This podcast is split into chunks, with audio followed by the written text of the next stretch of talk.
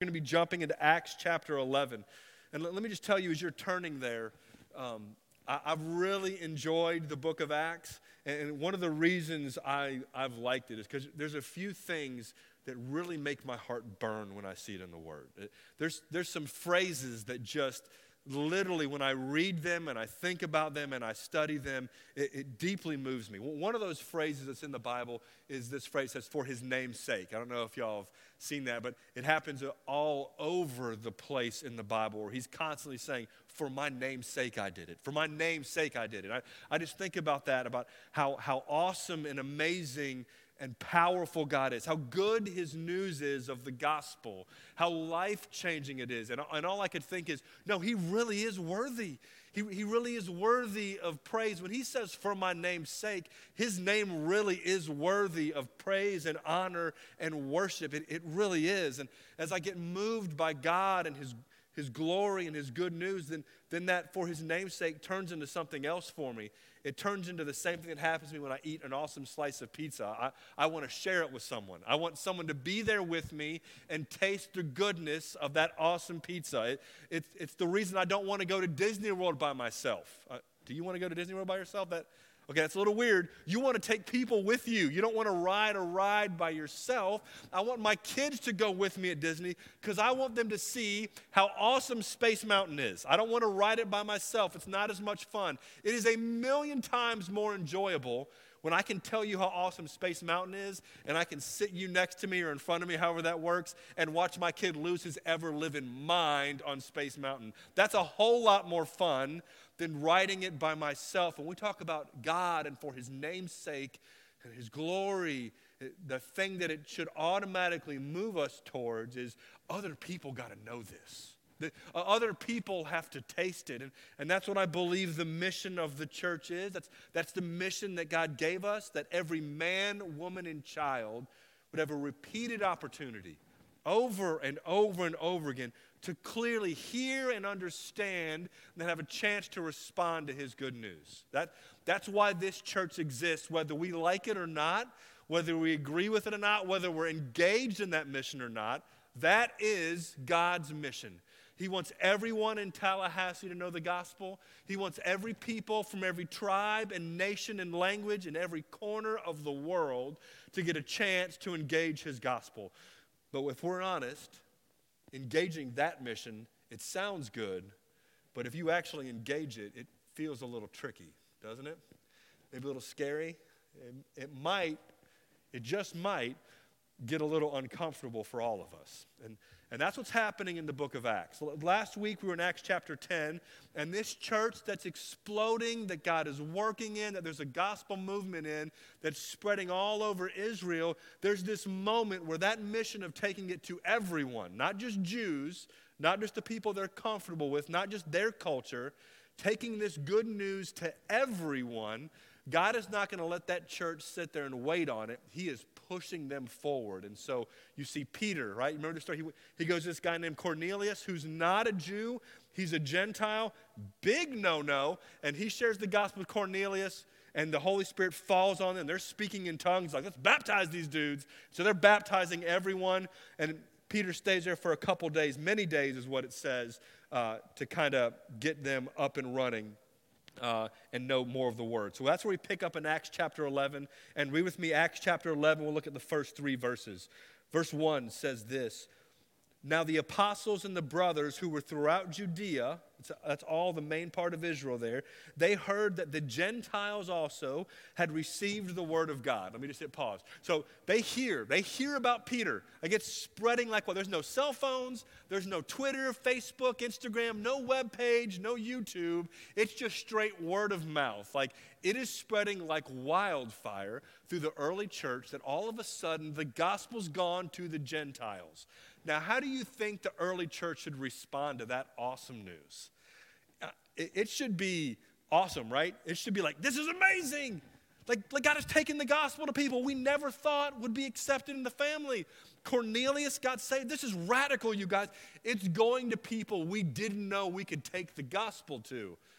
But that's not how this early church responds. It, it's shocking how quickly a church can become slow and solidified in the mission of Jesus. It doesn't take long. Look what happens in verse 2. So when Peter went up to Jerusalem, the circumcision party criticized him. The, the, circumcision, these are the people that are in that, in that church that are hold very strongly to the Jewish traditions. They're followers of Jesus, but listen, they, they don't really want it to change much of their culture. They love the temple, they love all the laws. That's most of the church. And this news reaches Jerusalem before Peter is even able to get there, and they're already mad at Peter. Now, listen, let me put this in perspective. There's Peter's reputation cannot protect him from this criticism. At the beginning of chapter 10 or at the end of chapter 9, we, we kind of skimmed over. Let me tell you what Peter has done. The, the days going up to him going to Cornelius, he's gone to one town and healed a dude. He's gone to another town and raised a woman back from the dead.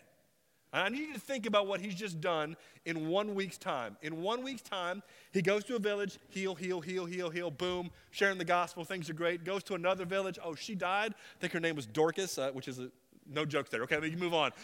He goes to Dorcas and he raises her back from the dead, you guys. And listen, this news is spreading all over. And then on the heels of this powerful act of God is Peter hesitantly going and sharing the gospel with Gentiles, and people don't care that he can go into a village and heal a ton of people. They don't care that he walked with Jesus for three years. They don't care that he brought someone back from the dead. They're freaked out that he took the gospel to a Gentile. Listen, when the core of our comfort gets rattled, criticism will come. And the question is not, is God in this? The question they're asking is Does this make me comfortable? So the criticism comes to Peter. And here's their criticism, verse 3 You went to the uncircumcised men and ate with them? You had a meal with these dudes? That's the concern. I need you to think about this. You, you sat down with people who eat bacon on a regular basis. Shock, awe, horror. That's the, and I'm making fun of it. it. It's a, it is a big deal to them, right? Like, I need you to understand that th- this has been a massive thing for Israel. Let me review some of Israel's history so you can understand why this is a big deal. I'm, I'm cracking jokes because it seems silly because we're 2,000 years removed, but for them, this is almost borderline heresy. And here's why. Uh, God gives Israel these laws to make them his people. That's uh, Genesis, Exodus, Leviticus, and Numbers. He gave them these laws to make them his unique and distinct people. How they're supposed to dress, how they're supposed to eat, how they're supposed to bathe, who they're supposed to hang out with. And he constantly says, I want you to be my people, and I want you to be separate from all the people that worship idols and do all sorts of filthy things. That's not my people. My people don't worship idols, my people worship me. My people aren't immoral, they're pure. My, my people are holy. They live as if God is really in their presence. And that changes everything about them. And Israel did great for a while, kind of. But, but eventually, as they get into the land, they see all these people with them who are worshiping idols and doing all sorts of things, and they, they start to like it. So Israel begins to bring this idolatry into their worship. They, they begin to walk away from God. They're merging idolatry in the worship of God, and they become uh, get further and further away from God. They become immoral and filthy, so that by the end of the book of Judges, they are just as bad as Sodom and Gomorrah. They're that filthy, and it's real quick. And, then what happens? God starts sending prophets over and over and over again, saying, Hey, stop it. Come back to me. Get away from the idols. Uh, like, be, be my people. Be holy. Be pure. Be loving. Be just. Be merciful. Don't do this. And Israel says no. And then Israel gets conquered and sent out into exile. And while they're in exile, they have more prophets saying, Come back to God. And so they do. And that's how the nation of Israel survived. They, they huddle up and they protect themselves from the idolatry of the nations around them. And they get really strict and really stringent about it. There's no room for wiggle room. We, don't talk to Gentiles. We don't get in a room with them. We, if we go to the market and touch them, we go home and wash it off and pray the God of forgiveness for touching a Gentile. Like, we got to be true to God, so you stay far, far away. So, for literally hundreds of years, this has been ingrained in the people of Israel. You don't touch them. You're not like them. They will make you turn away from God. You always stay away from the unholy Gentiles. We are God's special people. They, they took the truth of God and they added more to it. They added more things to it because they, they were afraid they couldn't stay holy. And it, it's weaved into everything about them as a people and all of their family, all of their holidays, all of their rituals, all of their behavior, the days of, week, of the week that they work and the days they take off, the way they cook their meals, everything about all of their life is weaved with this purity to stay away from the sinful Gentiles. And then Peter goes into one of their homes. It's not just that they're a little strict, he is literally going against hundreds and hundreds of years of tradition. And, and they're freaked out about it. They're, they're asking questions. Okay, wait, okay, wait. Peter, like God's been really clear about not eating pork. Did you eat pork when you were there? Like we got all sorts of questions. Like you're going against all of our traditions. What's it going to do for our mission to the Jews? I mean, they're God's special people. They're not going to want to hear this message if they all of a sudden see that you look like you're rejecting God completely man, it's an intense moment for them. So, so how, how should Peter respond to this? Well, hold on, before I get there, let me just highlight this. Church, I want you to hear this. I think the reality is, is that if you go, if when the church of Israel goes after the Gentiles, it is deeply uncomfortable for them. And I think it's true for us as well. I think if we choose to engage the mission, I, I need, I need, want every one of us to hear this. If we, as people who grew up in the church, we've learned how to be good Baptist boys and girls, it, we've learned how to be really clean and really good and really churchy. I believe that if we go to engage the mission that God gave us, and let's just look at the mission to reach every man, woman, and child in Tallahassee. I'm not even going to get what that looks like for reaching Muslims and Buddhists and Hindus and places that freak us out. Let me, let me go with the easy one our own culture. I believe that if we go to engage that mission, I believe that you and I are going to have to work through a lot of discomfort. I mean, a lot of discomfort. Let me tell you what I mean by that. Um, when I look around at churches, I get really frustrated, not just in Tallahassee, but honestly all over the U.S. I, I believe that churches have this strategy to reach people that some of it's good, but, but it all looks the same. I don't know if you've noticed that. Here's how we reach people we do VBS. We do Upward Sports. We do a Beth Moore simulcast, right? Um, I'm not saying these things are all bad. I, am just saying this is our strategy. And let me tell you who we're going after. I, I'll just be really honest. We are going after churchy people. Our game plan is how many people can I get into this building, into these seats, and hopefully they meet the senior pastor and they like him and if they like him and he's the professional, he delivers the good message, that's our strategy. And here's what we're going after we're just straight going after church people. The, the reality is, church people go to churches. Church people, for the most part, put their kids in VBS. Church people want to go to upward basketball because it's a clean and safe environment for their kids. Like, like that's, that's a church people thing. And I'm not saying those are bad. I'm just saying church after church after church after church they're all, we're all going after the same people in the same way. And the reality is, if we start saying, okay, what if we decided to go after the people that every other church in town is afraid to go after? I mean, what if we said that the people we want to reach is every prostitute in Tallahassee? What if we said we want every person that struggles with addiction you nervous yet? What, what, what if we said, listen, we want to go after every single person that struggles with gender identity or homosexuality?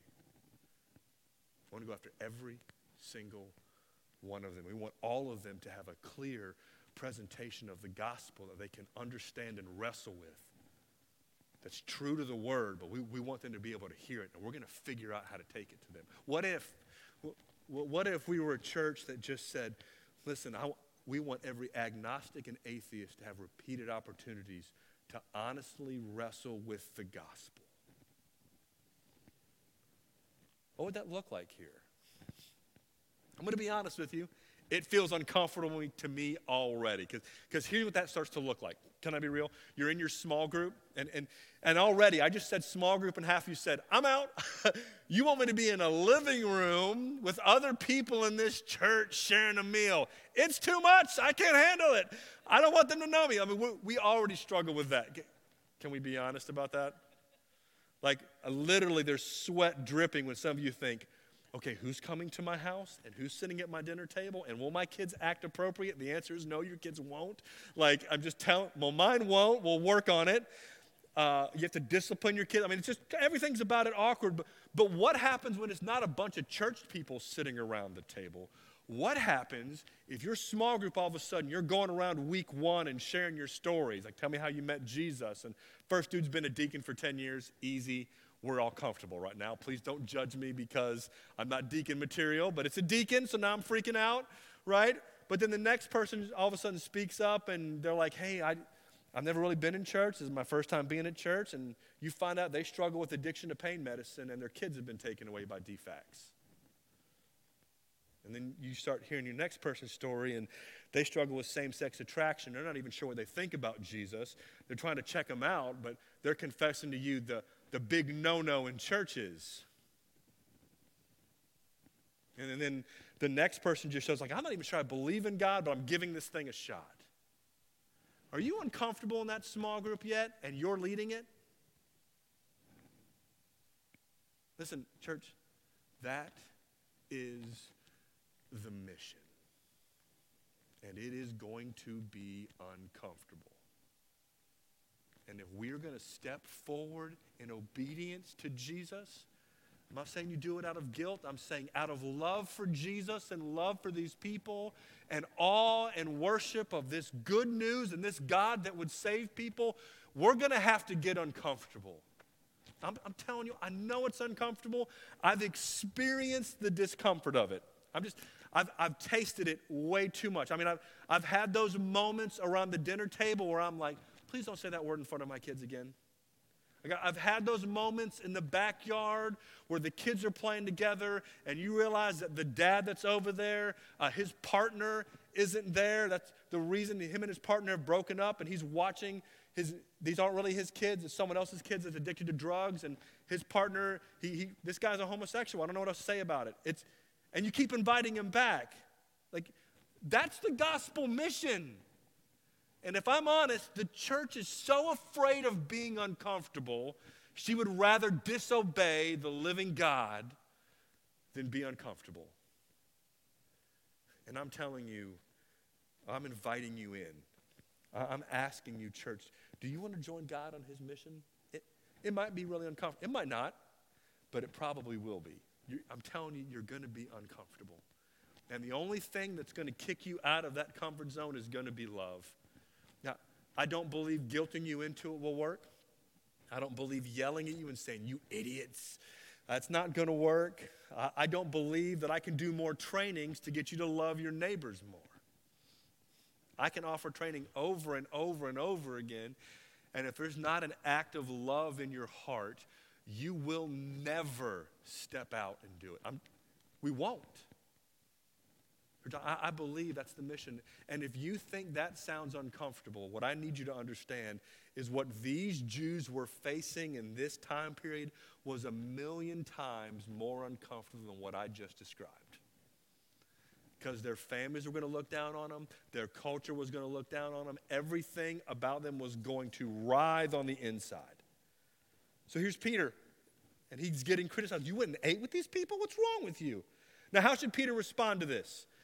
Like, let me tell you what he doesn't do. He doesn't go, I'm Peter, guys. I'm one of the top three apostles. Who do you think you're talking to? It's not what he does. I, I guess he could do that. He says, I'm apostle, back off. He doesn't say, Do you know what I did last week?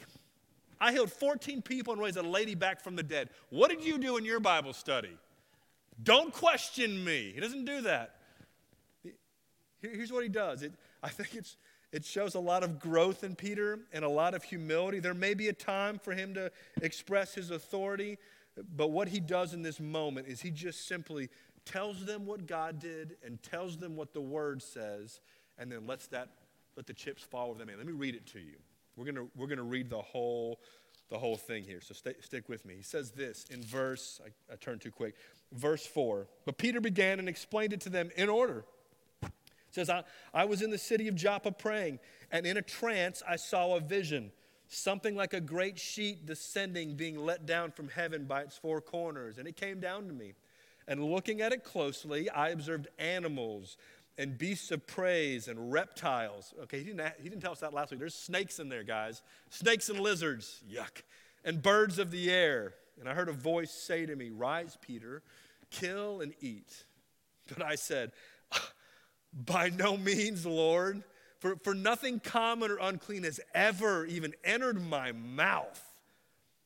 But the voice answered a second time from heaven, What God has made clean, do not call common. You remember this from last week? So listen, God showed up to me. And he gave me this illustration. I couldn't figure it out, but he's telling me to eat these animals that I, I don't feel like I can eat. Verse 10 this happened three times, and all was drawn up again into heaven. And behold, at the very moment, three men arrived at the house in which we were, sent to me from Caesarea. And the Spirit told me to go with them, making no distinction.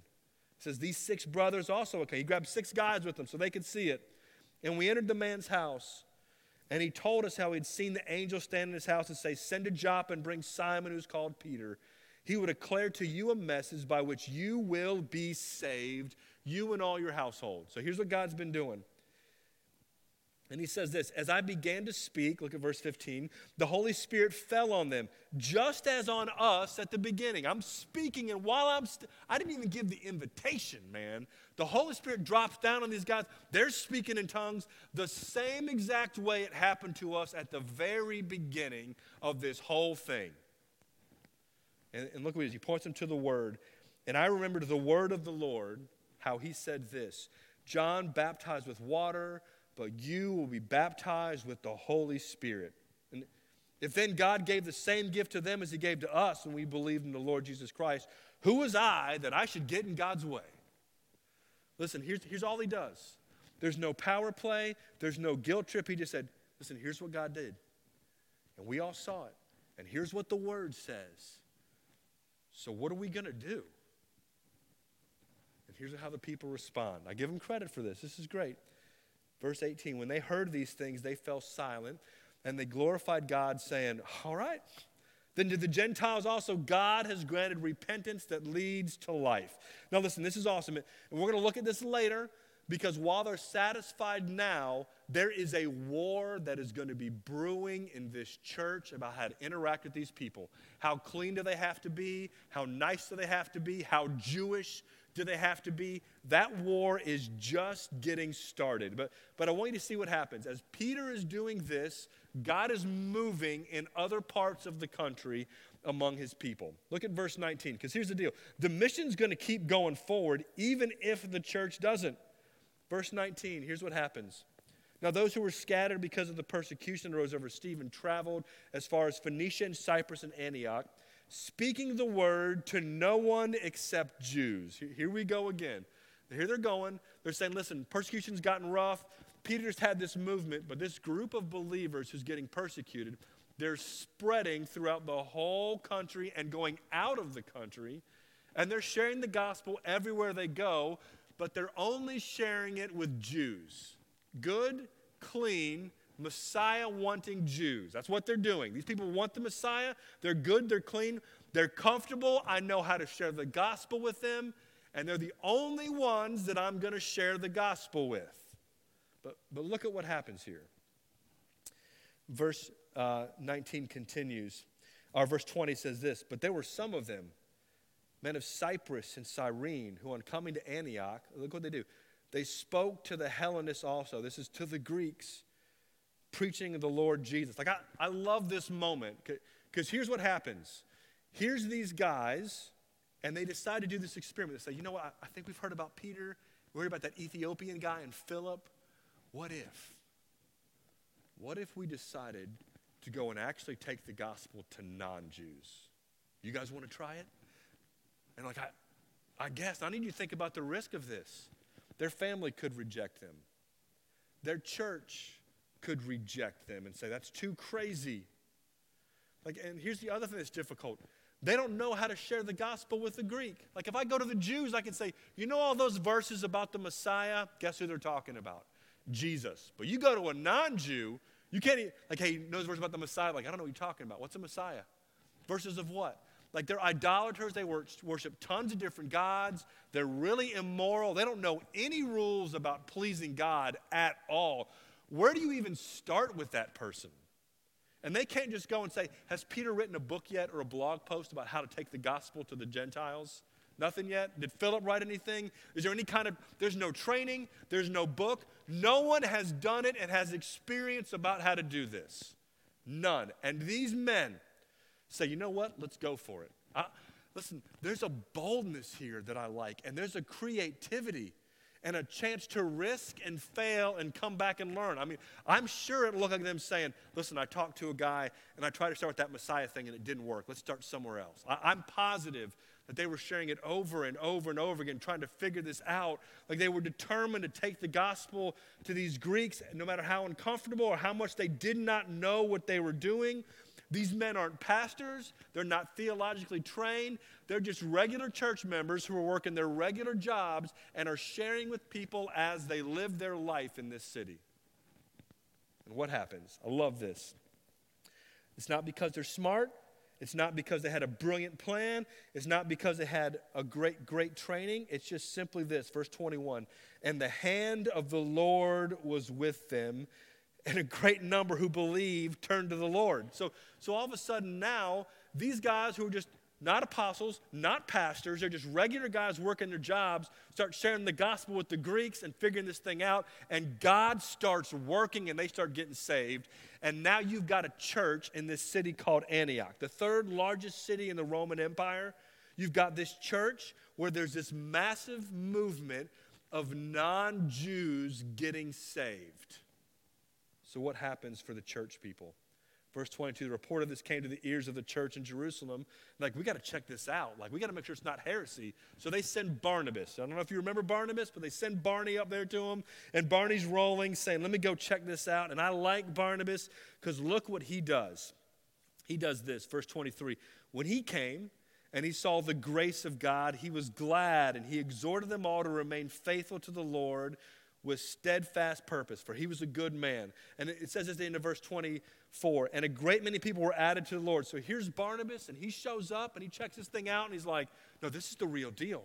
So he starts teaching them the word over. Stay, stay true to Jesus, stay true to Jesus. And more and more and more and more and more people are getting saved. Like it's an absolute explosion.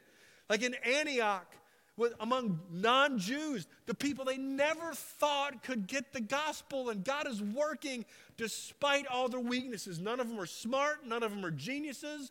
They're regular, average followers of Jesus, and God is doing a phenomenally huge, great work.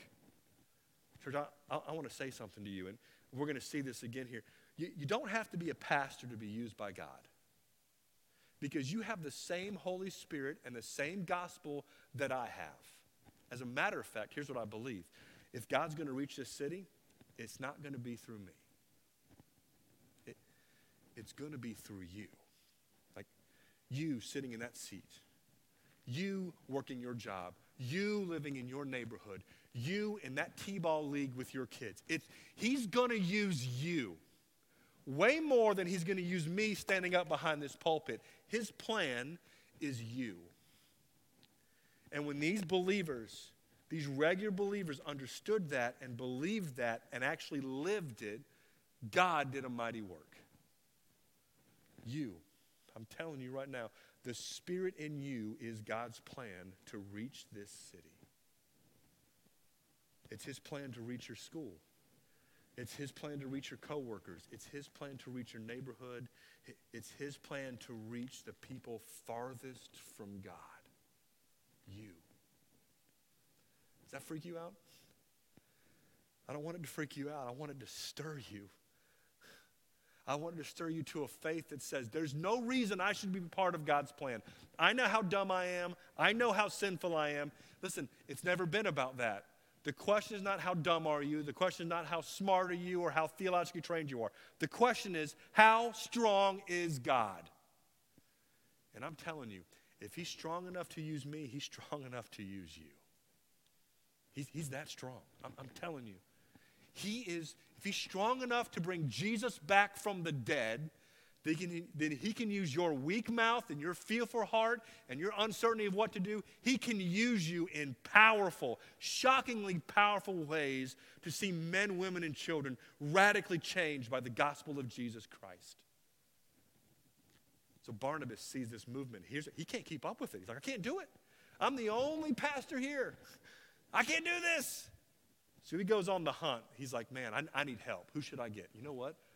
Peter's really good at this. He did that whole Cornelius thing. Or Philip, oh man, Philip and the Ethiopian eunuch, and he did that whole Samaria revival thing. I need Philip here. That is not who Barney goes after. He's one, he got one guy in mind.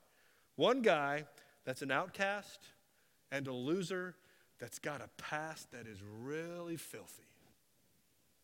Goes after a guy named Saul. Verse 25. So Barnabas went to Tarsus to look for Saul Saul, the guy that murdered Christians. Saul, the guy that hated the church.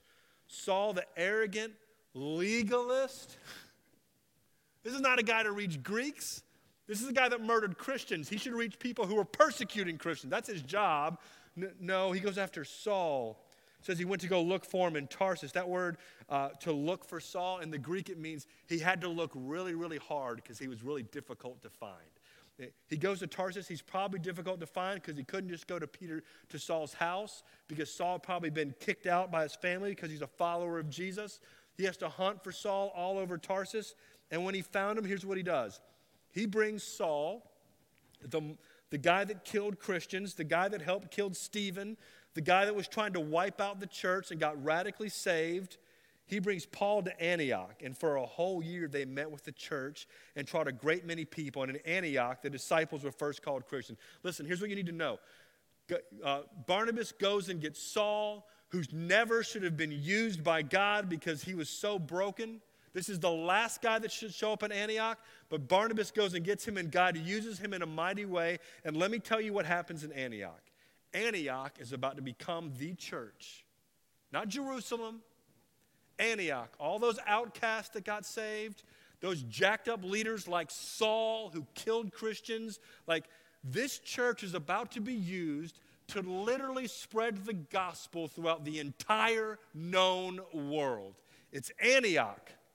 Antioch is the one that's going to send out the first missionaries. Antioch is going to send out people on trips to plant churches in every major city in the Roman Empire. Antioch is going to become the center of the theological discussion of do you have to be circumcised to get saved? Antioch, a bunch of outcasts and broken people are used by God to become the center of the movement of God in the known world at that time. You know what that tells me? God can use you and me. You got a long history? I'll tell you about the gospel. The gospel is that God doesn't care about your past. He, he came to die on the cross to clean you from that and to make you a new creation so that he could use you to make his name great. Listen, God doesn't care how rich the history of our church is. And we have a rich history. But he can use the church no matter how broken. He can use us to do huge movement for the gospel. Church, here, here's my question for you. You think God can't use you? Then I want to challenge you. Would you have a little faith in his power? Stop looking at your ability or lack of it and look at his. Man, you, you feel like your heart is hard and you don't want to reach out to your neighbors and your coworkers. Listen, can I just challenge you to repent of that and beg God to give you a heart that loves those who are far from God and gives you boldness and wisdom?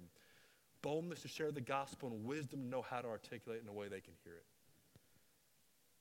Listen, do we want to be a church that's willing to work through our discomfort and engage the mission or not? Because, church, I'm telling you, I wonder what Saul and Barnabas would have missed if they had decided, I'm not going to engage that mission. If Saul said, Listen, Barnabas, I killed Stephen, I murdered him, and you want me to go and help teach a church? And Saul would have sat in Tarsus and would have missed the movement of God in his life. Think about that. So, some of you, you're so wrapped up in your past, you're missing the chance for God to use you. You're missing joy and excitement. It may be difficult, but you're missing it. So some of you are wrapped up in fear and you're uncomfortable. And I'm telling you, I believe that you're missing the chance to see God do what only He can do. I, I think we keep sitting down on our rear ends and saying, I'm too afraid, or I'm too bad, or no one wants to listen to me, instead of saying, God is so big and so strong, He can even use me. And I think our hearts are growing cold and bored because we're too wrapped up in being comfortable or wrapped up in our past. And the gospel changes that. And I think your hearts will be lit on fire by the good news of Jesus. I think your neighbors will be in awe of the good news. They may hate you, but some of them might get saved. And God can use you for that, church. Do you want to be used by Him or not? That, that's the challenge by this. I want to guide us in a moment of response. Would you bow your head and close your eyes? Let me ask you just to think through a few things. Have you loved your comfort more than people?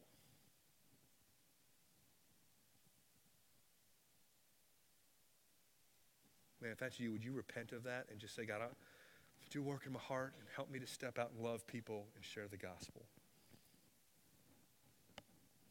Maybe for you, the issue is you haven't loved comfort more than people. You're just so wrapped up in either your busyness or your brokenness, you just think God can't use you or you're too tired to be used. Listen, would you repent of a lack of a lack of faith that believes God can't use you? And would you just ask Him to, to use you and believe it and step out in it? Maybe for you, the thing that God did is when we start talking about having ministry to the people who are sexually broken, or to atheists, or to agnostics, or the people that are the hardest to reach. Listen, maybe God's doing a work in your heart where you feel like He's calling you to that. Let me tell you, my job as a pastor is to help you obey Him. My job is to help equip you to do the work that He calls you to. If He's calling you to that, listen, I, I can't tell you I know how to do it, but I can tell you I'll come alongside you and I'll pray and we'll throw whatever gas on the fire we need to help you obey him in that. Don't be afraid, be faithful. Finally, I would ask one thing right there in your seat. Would you pray for God to do a work that we would see the gospel unleashed on the people of Tallahassee? That we would see people far, I mean far, far from God, hear his good news and meet him. Would you pray for God to send missionaries out of this place to go to the most unreached, closed countries in the world and take the gospel there? Heavenly Father, um, God, we, we want to see you work. We, we, we want to be a part of what you are doing. And so, God, I, I pray you would help us to be a people that would be radically in love with you. God, I pray you'd help us to take the gospel to, to places we're afraid to do it. Give us faith and not fear. God, I pray you'd help us to be people that are filled with love for those who are far from you. God, help us be a people that are living on mission with you. And I pray it all in Jesus' name. Amen.